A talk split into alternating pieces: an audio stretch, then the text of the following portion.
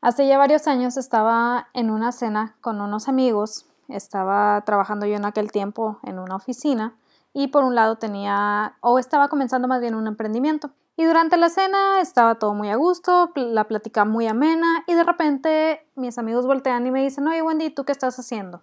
¿Por qué? Porque sabían que yo estaba tratando de emprender desde hacía mucho tiempo. Y simplemente desvié la mirada y contesté, no, pues estoy trabajando en tal oficina. No dije absolutamente nada acerca de los proyectos de emprendimiento que tenía. Entonces, mis amigos que sabían que era lo que yo quería, siguieron insistiendo. Oye, pero no decías tú que estabas vendiendo tal cosa, vi en redes sociales que estabas poniendo esto otro. Y así como que entre que sí, que no, o sea, realmente sin querer decirlo, pues ya les empecé a relatar un poquito de que no, sí, estoy haciendo esto, pero apenas voy comenzando. Yo misma hacía esas expresiones. Y quiero lograr esto, pero todavía no lo he trabajado.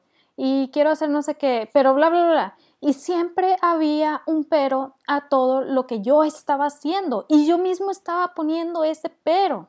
Entonces, mi manera de hablar hacía que la gente dejara de preguntar sobre el proyecto que yo estaba trabajando en esos momentos y por ende yo también dejaba de hablar de él, lo cual era un gran error. La gente no sabía qué era lo que yo podía ofrecerles y más si yo misma estaba poniendo tantos peros a la hora de estar hablando de mis proyectos. Dice un mentor al que sigo, Dana Derricks, no vendemos lo que no enseñamos y esto es muy real, pero yo también le agregaría, no vendemos aquello de lo que dudamos. Todo esto que estaba sucediendo en mí, todas estas expresiones, todos estos peros, se estaban dando por miedo. Y muchas veces pensamos que es miedo a la venta en general, miedo al ofrecer un producto o servicio y que me digan que no. Pero hay tantos procesos en la venta que al separarlos podemos ver cuáles son los que realmente nos causan miedo y con cuáles nos sentimos cómodos. Y aquí me podrías preguntar, oye Wendy, pero ¿para qué me serviría esto? Muy sencillo, si hay procesos o si hay partes del proceso de venta con, las los cuales te sientes cómodo o cómoda, realmente es una ventaja para ti porque significa que la cantidad de miedos que vienes cargando son mucho menores de, los, de la mayoría de la gente. Y si hay procesos con los que te sientes incómodo, es más fácil identificar de dónde parte esa raíz y empezar a trabajarlos. Pero bueno, primero que nada, buenos días, mi nombre es Wendy Vázquez, soy emprendedora, fotógrafa, esposa y debo decir orgullosamente que ya aumenté mi carrera de la creadora a 5 horas. Entonces ya tengo un poquito más de, de, experiencia. Y el día de hoy quisiera que platicáramos de los miedos que limitan nuestras ventas. Esos miedos que aunque no me agrade mucho decirlo, se derivan por las grandes mentiras que hemos estado recibiendo sobre lo que son las ventas. ¿A qué mentiras me refiero? Muy sencillo. La mayoría de las veces cuando empezamos a emprender, escuchamos el, ah, no, pues simplemente saca un producto, ponlo a la venta y ya está, ya vas a tener tu emprendimiento. Y de ahí se empiezan a derivar muchas otras mentiras. ¿Qué tipo de mentiras? Las mentiras que yo también me comí en su momento. Por ejemplo, el producto se vende solo, por ende, solo tienes que buscar algo que se venda como pan caliente y ya está. De verdad, no hagas caso de esto. Otro ejemplo que también me tragué en su momento. Tienes que saber lo más posible del producto para poder venderlo. Aquí la verdad es que la realidad entra un poco en temas controversiales porque la realidad es que no tienes que saber todo sobre el producto para poder venderlo pero eso ya lo vamos a ver más adelante. Otra mentira, tiene que ser el mejor producto del mundo para poder venderlo. La verdad es que esto no es cierto. Hay gente que puede vender agua en una inundación y hay gente que puede vender arena en un desierto. No tiene realmente mucho que ver el producto. Pero obviamente, y como lo he dicho ya en varias ocasiones, si estás buscando un emprendimiento ético, entonces tu producto sí tiene que otorgar resultados tiene que cumplir aquello que tú le estás diciendo al cliente que hace. Pero bueno, el punto es que derivado de todas estas mentiras empieza a generarse un miedo sobre el proceso de venta, unos miedos que nos llevan poco a poco a que se vayan limitando nuestras ventas y por ende nuestros ingresos. Y quisiera hablar de alguno de esos miedos el día de hoy para que, lo que te decía al inicio, para que lo puedas identificar, para que puedas ver si es una parte que entra en en los miedos que tú tienes, si es algo que te está impidiendo avanzar y mostrar aquello que tú tienes para ofrecer, o si es algo que dices, oye, ¿sabes qué? Yo sí me siento cómoda con, o cómodo con esta parte, por ende tengo que explotarla al máximo mientras estoy trabajando las otras áreas en las que creo que sí tengo miedo. Primer miedo del que quiero que hablemos, miedo a presentarte. Hoy en día la gente quiere vender en redes sociales, es la realidad. La mayoría de las publicaciones que vemos es gente queriendo vender en redes sociales. ¿Cuál es el problema con esto?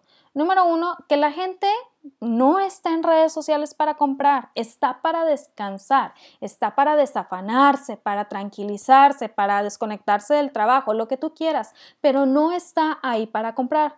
¿Significa que no le puedes vender? No, para nada, no es no va por ahí, pero sí significa que si la primera interacción es a fuerzas que vender tu producto principal, entonces vas a tener una trayectoria muy muy larga y más si no te estás presentando. He visto varias cuentas en redes sociales en donde tú entras y te hablan de sus productos y las fotos y el producto y no sabes ni quién te está vendiendo. El detalle aquí es que mucha gente ya no quiere lidiar con marcas, quiere lidiar con personas. ¿Por qué? Luego sucede que en esas mismas cuentas empiezan de, es que apoya el comercio local. ¿Cómo voy a apoyar el comercio local si ni siquiera sé de quién es esta cuenta, ni siquiera sé con quién estoy hablando? Cuando nosotros tenemos miedo a presentarnos, de cierta manera le estamos quitando un poquito de humanidad a nuestro producto o servicio, porque no hay un rostro detrás de él.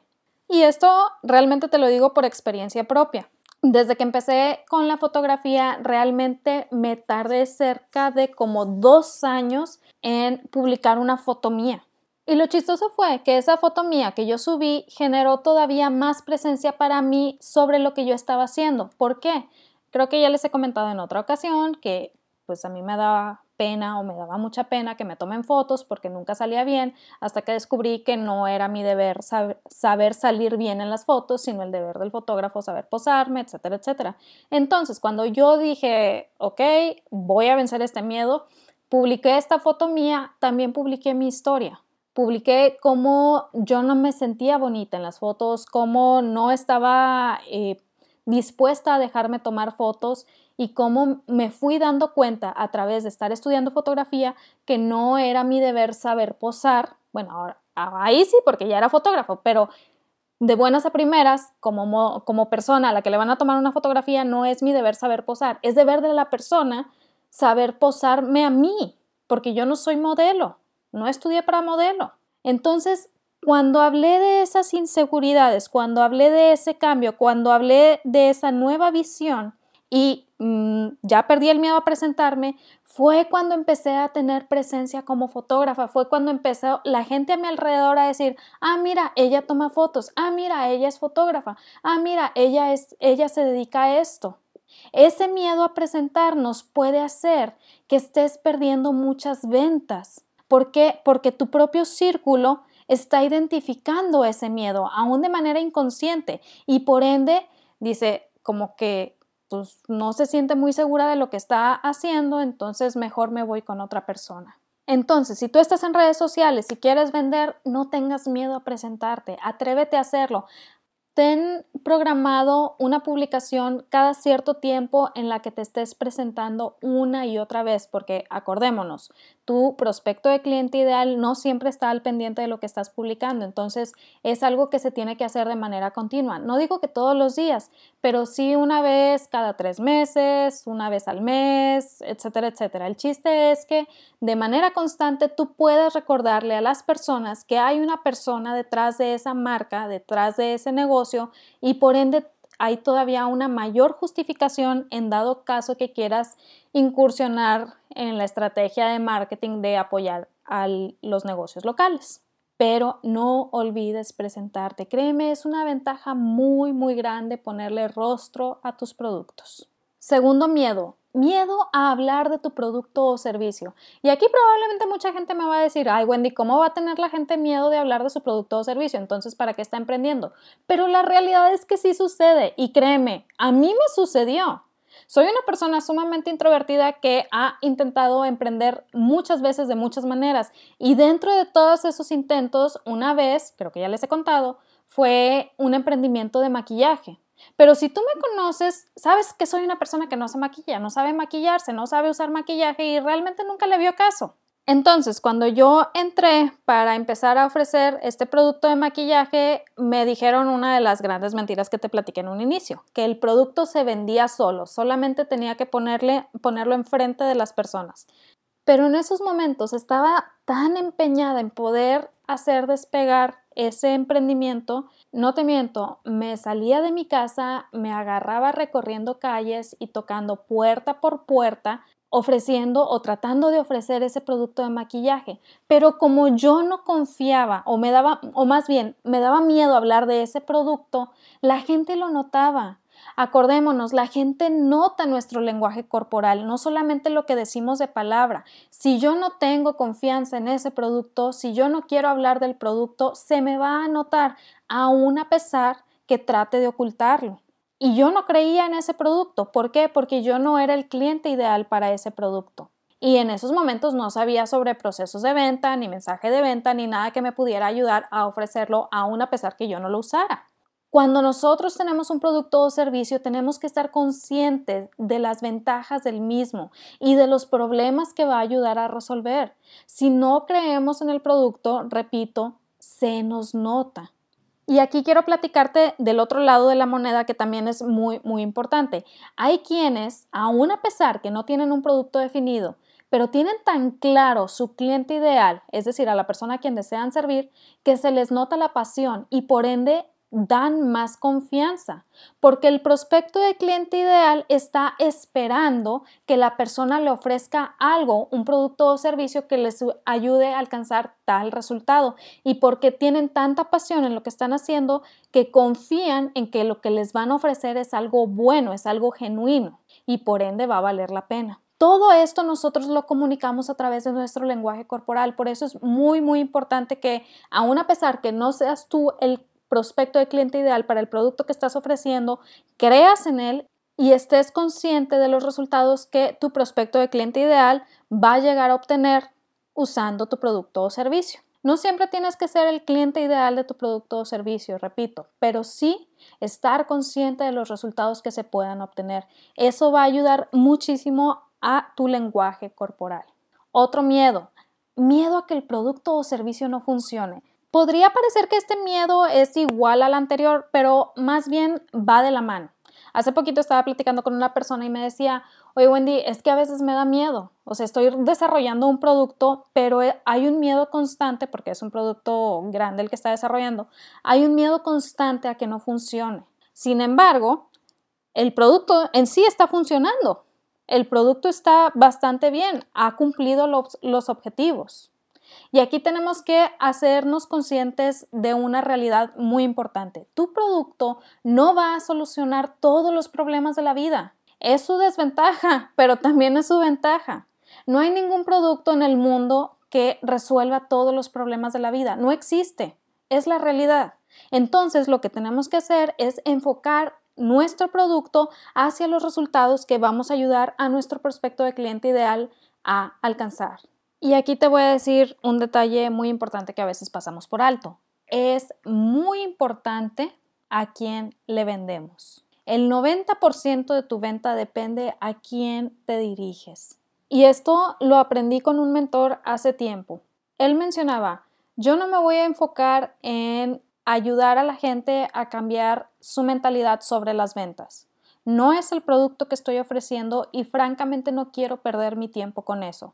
No porque enfocarse en esas personas sea una pérdida de tiempo, cabe aclarar, pero no es hacia donde él está enfocando sus productos. Sus productos están pensados para alguien que ya lleva mucho tiempo vendiendo y que quiere escalar esa venta.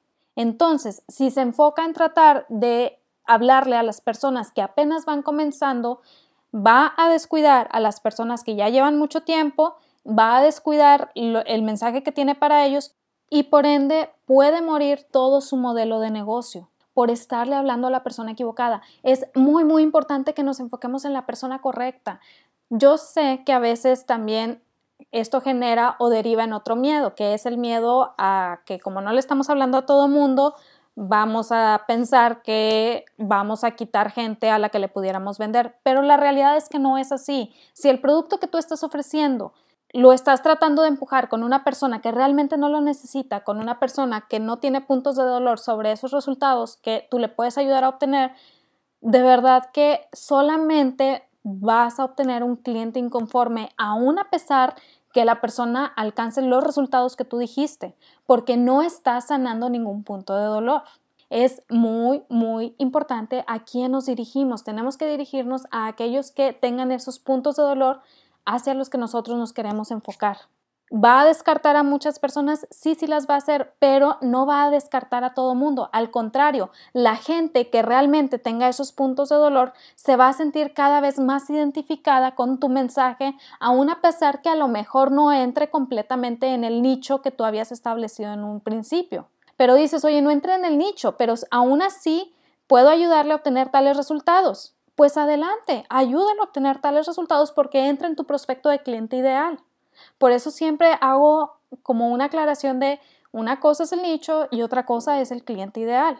Entonces, recordemos, cuando nosotros tememos que nuestro producto o servicio no van a funcionar, simplemente tienes que asegurarte que ayuden a alcanzar los resultados que promete y que estés enfocando tu mensaje en la gente correcta.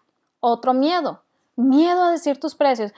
Ay, la verdad es que cada vez que menciono este miedo como que me da algo, porque yo era completamente esta persona. Yo tenía un miedo enorme a hablar de dinero, un miedo enorme a hablar de precios y fuera, hablara de 200 pesos o de 5 mil pesos, el miedo era el mismo. Se me resecaba la boca, se me ponían las manos frías y realmente no quería hablar de nada. Quería estar en otro lado, sentía como que le estaba pidiendo a la persona casi una caridad, cuando no era así. Ese miedo a decir tus precios, créeme que impide tantas ventas, limita tanto tu capacidad de crecimiento. Sin embargo, es como como que de las mejores partes de la venta, porque pues vaya, estás hablando del valor del producto que tú estás ofreciendo o de tu servicio. Cuando recién comencé en fotografía, yo era de las personas que súper malbarataban mis sesiones porque no sabía cómo ponerles el precio de manera correcta. De hecho, las daba creo que en 40 dólares. Y aún a pesar de que estaba dando las sesiones más barato o de lo más barato, me daba miedo decir ese precio porque lo primero que se me venía a la cabeza es la persona va a pensar que están muy caras. Tenemos que entender una cosa, el término de caro o barato es relativo y es relativo al valor que la persona está viendo que va a recibir. Hay gente que ofrece sesiones en 3 mil dólares y tiene clientes. Y hay gente que ofrece sesiones en 100 dólares y batalla para vender. Todo depende del valor percibido a los ojos de tu prospecto de cliente ideal. Y todo eso depende de tu mensaje de venta. Por eso es súper importante tener claro tu mensaje de venta, tener claro tu producto y los resultados que va a ayudar a obtener. Es muy, muy importante que investiguemos y que busquemos cómo es un proceso, cómo es un mensaje de venta, cómo es la carta, cómo de qué manera lo puedo redactar, de qué manera puedo ofrecer tal cosa, etcétera, etcétera, etcétera. Porque si me preguntas, sí, sí hay gente que está dispuesta a comprar, aún a pesar que no le digas de, eh, que no le des los datos específicos del producto y que no le des el precio. Pero también hay gente que quiere leer todo completamente de qué trata. Y está bien para los dos. Porque si ambos entran en tu prospecto de cliente ideal y van a poder alcanzar los resultados y compran el producto, está bien, va a haber valor en eso que están adquiriendo.